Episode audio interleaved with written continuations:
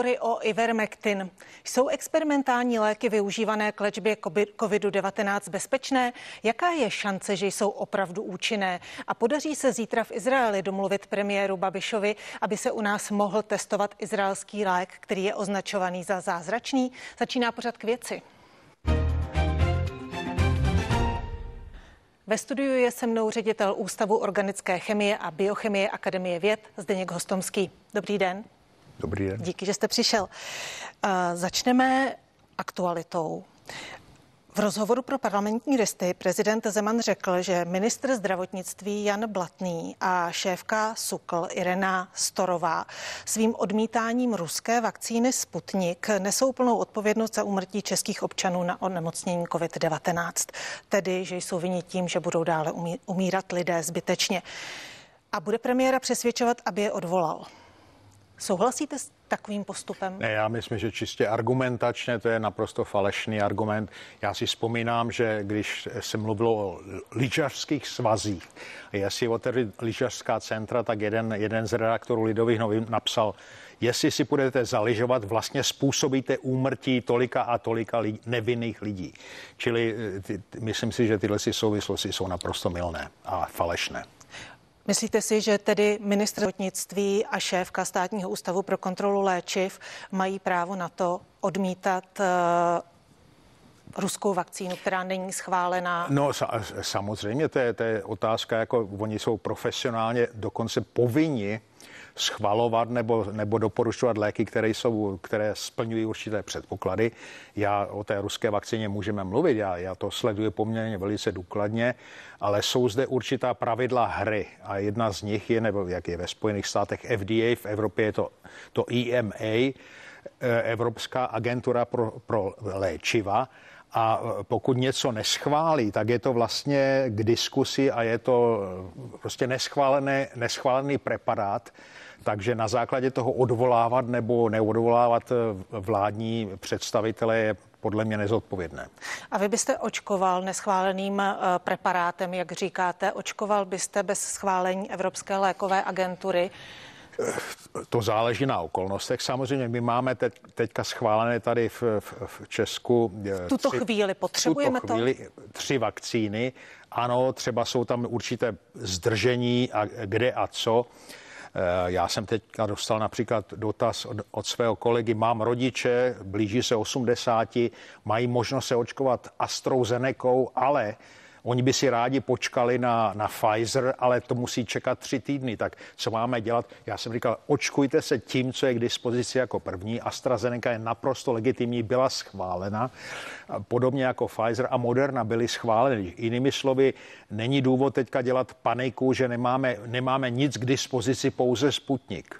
Na druhé straně, já sleduju to, že te Sputnik vychází z ústavu Gamaleya v Moskvě, to jsou nesmírně jako produktivní věci, my s nimi máme dokonce i nějaké eh, jako interakce. Eh, vůbec na vědecké kvalitě té, té vakcíny nemám pochybnosti. Ale co se týče zase toho, toho dodání, ano, to musíte vyrábět v určitých šaržích, musíte dodržovat určité podmínky a to přesně schvaluje ta agentura. Čili bez toho schválení je to daleko náročnější to někomu doporučit. Prezident řekl o Evropské lékové agentuře také to, že zvyšuje svoji důležitost, ale za cenu zbytečných lidských obětí. Že to prostě trvá dlouho. Trvá to dlouho. To tak? Ano, já jsem, sám jsem byl dlouho, mnoho let zapojen do, do výzkumu nových léčiv pro onkologii a to bylo skutečně hlavní téma, že jsou, jsou lidi, kteří mají třeba onkologické onemocnění, rakovinu, mají několik týdnů života a říkají, já bych rád vyzkoušel úplně něco ještě a tak. A teďka to, to, to je samozřejmě drastické a e, srdcervoucí. Na druhé straně, pokud povolíme použijte cokoliv, tak dáváte v podstatě příležitost pro, pro eh, lidi, kteří vám předstírají, že jsou zázrační léčitele a tak dále. Jinými slovy, eh, sice ne úplně rád, ale eh, te, ty agentury, respektive ta schvalovací, ty protokoly a nějaký, pro, nějaký proces jak to léčivo posoudit a jestli to vůbec je, je férové to člověku nabídnout, já si myslím, že to je velmi důležité.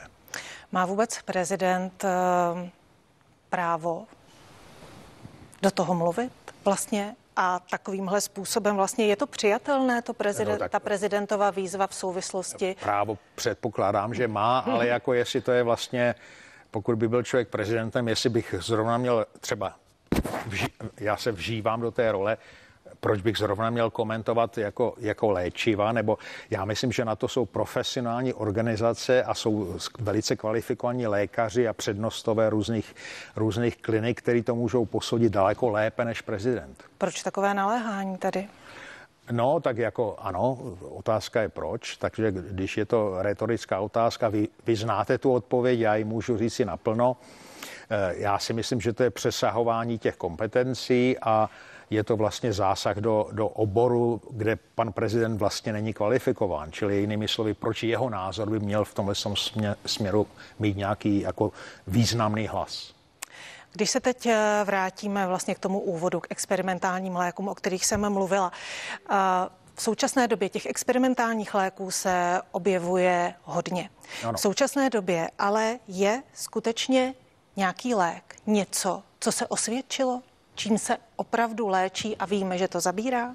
No v tom v případě teda toho covidu, jestli mluvíme o ano, tom, o COVIDu. samozřejmě, tak eh, tam bylo eh, těch, těch nadějných léků bylo už několik ale, nebo mnoho, dejme tomu méně než 10 sice, bohužel, ale jako není to zanedbatelné množství.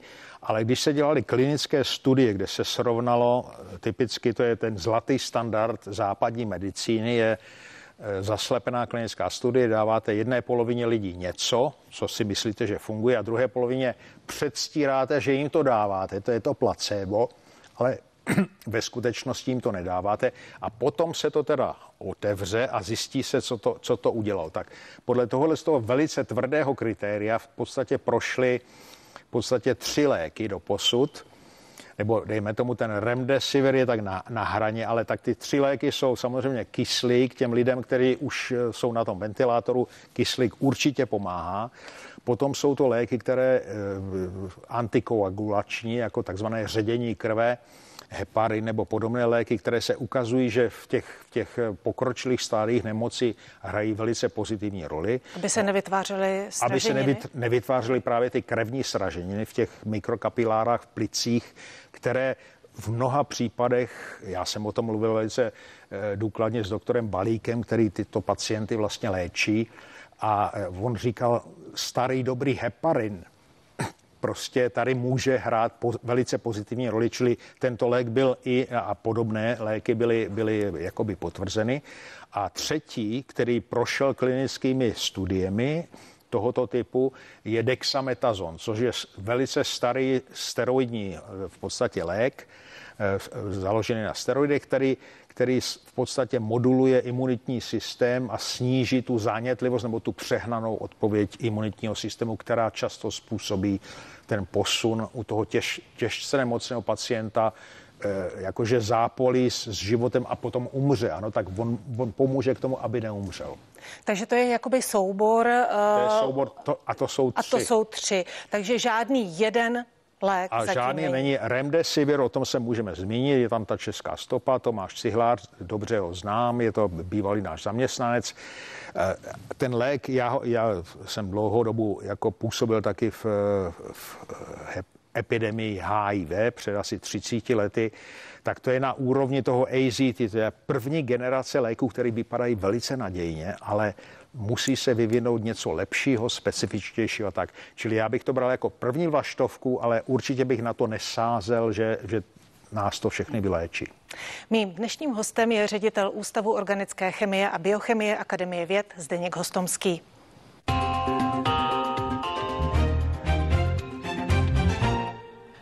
Když bychom se zastavili u té současné žhavé novinky, která vyvolává spory, což je Ivermectin. Podle vás je nadějný?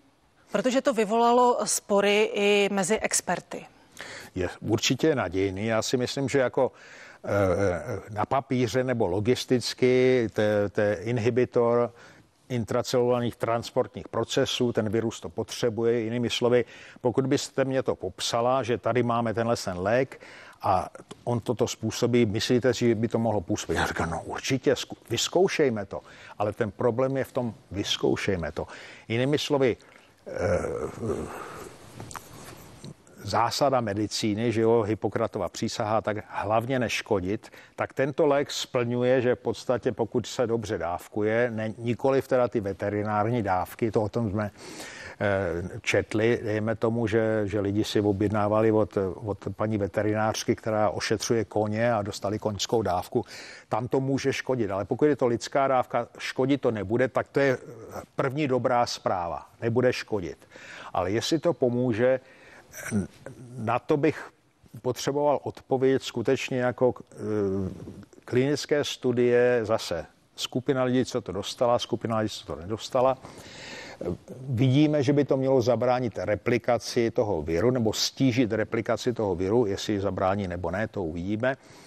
Čili by se to mělo dávat určitému typu pacientů, kteří jsou v, v v tom stádiu nemoci, kde ten, ta replikace toho viru je ještě důležitá. Samozřejmě nikoli v těm pacientům, kteří už... Takže spíš na začátku. Spíše na začátku mm-hmm. než mhm. na konci, kde ta replikace toho viru skutečně může jako, jako být relevantní, ale musíme si to vyzkoušet. Čili jinými slovy, zkusme to a já, já bych se zase vrátil k té mé zkušenosti s tou onkologií. Je to skutečně strašně závislé na kvalifikaci toho pana doktora ošetřujícího, který ty pacienty zná, vědí co a jak a on sám rozhodne, jinými slovy, on experimentuje s tím, co by těmto konkrétním pacientům mohl dát. Ale pacienti by se neměli bát, že ten já myslím, že pacienti by se měli spolehnout na svého pana doktora a ten pan doktor posoudí, jestli, jestli třeba tento pacient je vhodným kandidátem, třeba si ten lék třeba jenom vyzkoušet. Ano.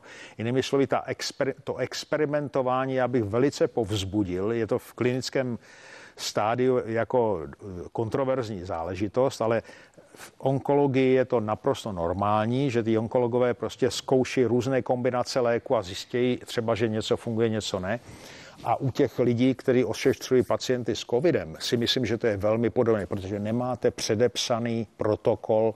Pokud má covid, dělejte za A, za B, za C. Prostě tohle to tady ještě není. A vy byste ho užil? A No, tak pokud bych byl jako v, těžké stá, v těžkém stádiu, já jsem můžu, ne, nevím, jestli pochlubit, ale prostě já jsem eh, onemocněním prošel, nemusel jsem být hospitalizován, čili eh, dobré body, mám, nechal jsem si dělat protilátky, tak ty mám, takže že dobře, ale pokud bych se ocitl na, na, na lůžku a teďka by mě pan doktor řekl, podívejte si, vy máte úplně ten virus ve vás, ve vás teda zuří a já mám tady ten nový lék, já bych si určitě bych si ho dal.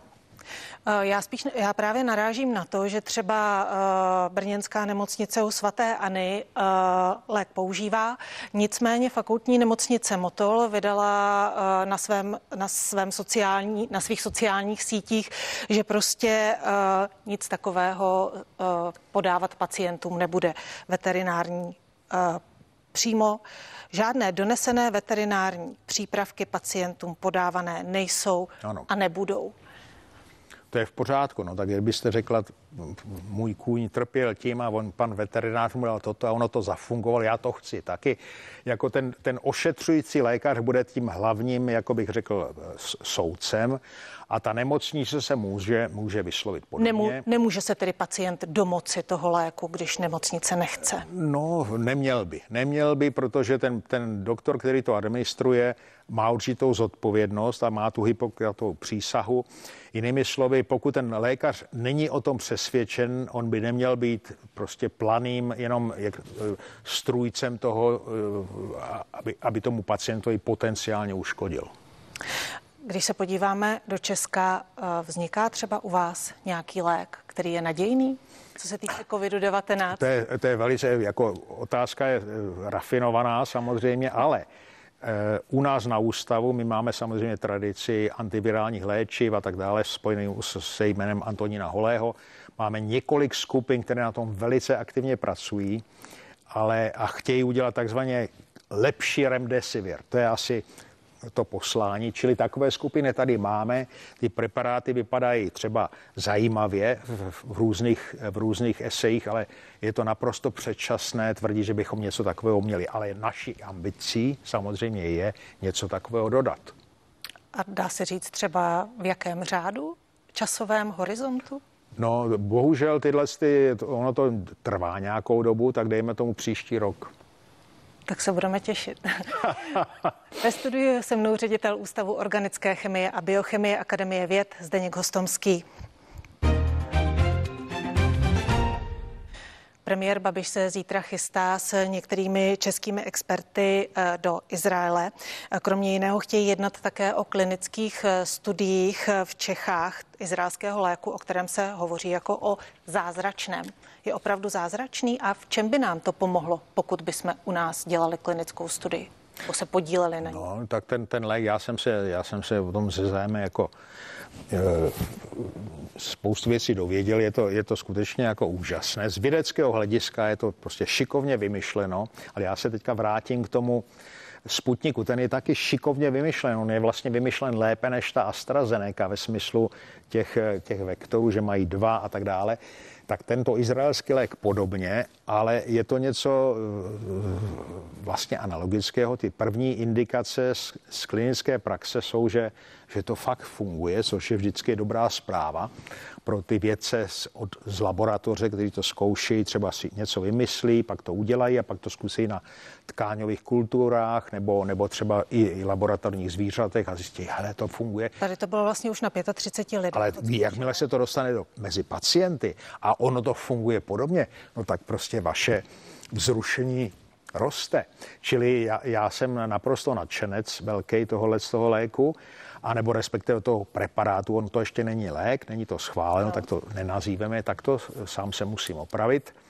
Ale, ale jestli, jestli se, eh, my máme třeba s Weizmannovým institutem v Izraeli velmi dobré spolupráci a velmi dobré vztahy. Jinými slovy, pokud by se přes vládní intervenci mohlo eh, jako, jako zařídit, že bychom to tady zkoušeli, já budu naprosto nadšen. A jaký by to pro nás mělo přínos? Měli bychom potom lepší mm, přístup k tomu léku? No tak třeba ano, ale, ale já si myslím, že ten hlavní přínos je jako, jako pomoci tomu celosvětovému snažení něco najít a toto vypadá velice nadějně, takže když minimálně poskytneme pacienty a u nás bohužel je jich hodně, takže my jsme zajímavá země, pro vývoj nových léčiv, protože tady těch pacientů je spoustu. Ano, respektive nakažených lidí, ani ne pacientů, ale nakažených lidí. Jinými slovy, pokud by něco mělo fungovat, tak statisticky u nás se to jakoby projeví, což je, což je bych to bral jako dobrá, dobrá služba lidstvu.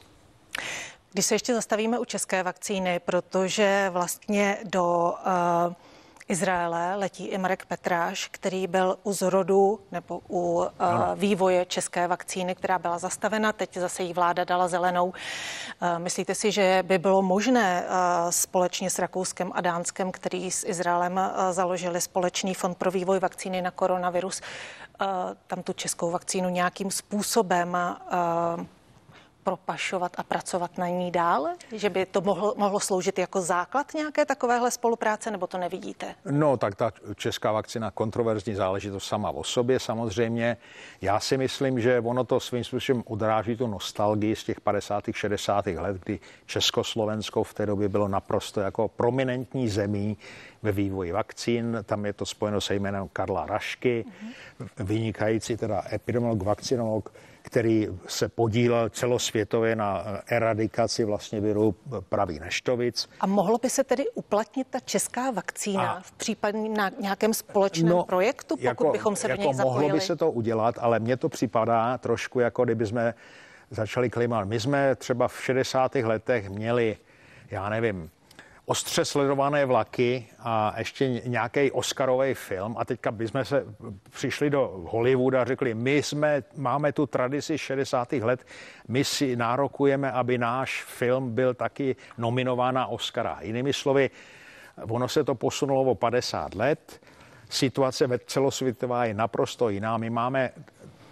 tři nebo čtyři schválené vakcíny a další jsou prostě seřazeny, že budou schváleny Ta česká vakcína... Takže nevidíte to nadějně. Tak to já, to, já si myslím, že ona může být dobře založena. Ona je teda na podobném principu jako jedna čínská vakcína, eh, to je ten oslabený virus eh, pan, jako, jako ty lidi, co to, co to bych řekl, propagují, schválně říkají, ono je to, ne, že to je zastaralý způsob, ale je to osvědčený tradiční způsob, dobře.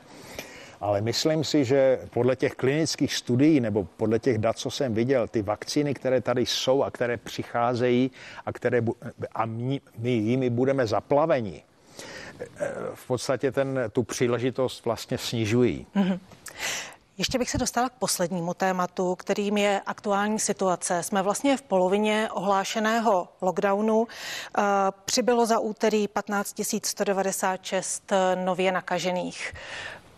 Myslíte si, že bude po velikonocích čas na rozvolňování, jak dnes v rozhovoru pro CNN Prima News řekl premiér Andrej Babiš? No, tak v tom, já, já to můžu říct upřímně, já jsem prostě Eh, já mám jiný přístup, já si myslím, že celý ty lockdowny, že to je pochybená strategie, ono to v podstatě nefunguje. Vycházím třeba ze zkušeností ze Spojených států, srovnání státu Florida, který nemají žádné lockdowny, školy jsou otevřeny, restaurace jsou otevřeny a stát Kalifornie, kde je všechno zavřeno, nemůžete vycházet z domova, ale když se podíváte na průběh epidemie, je velice podobný. Jinými slovy, je to svým způsobem arogance ty vlády, která si myslí, že něco nařídí a ono ta epidemie se tomu podřídí, a ono to tak úplně není.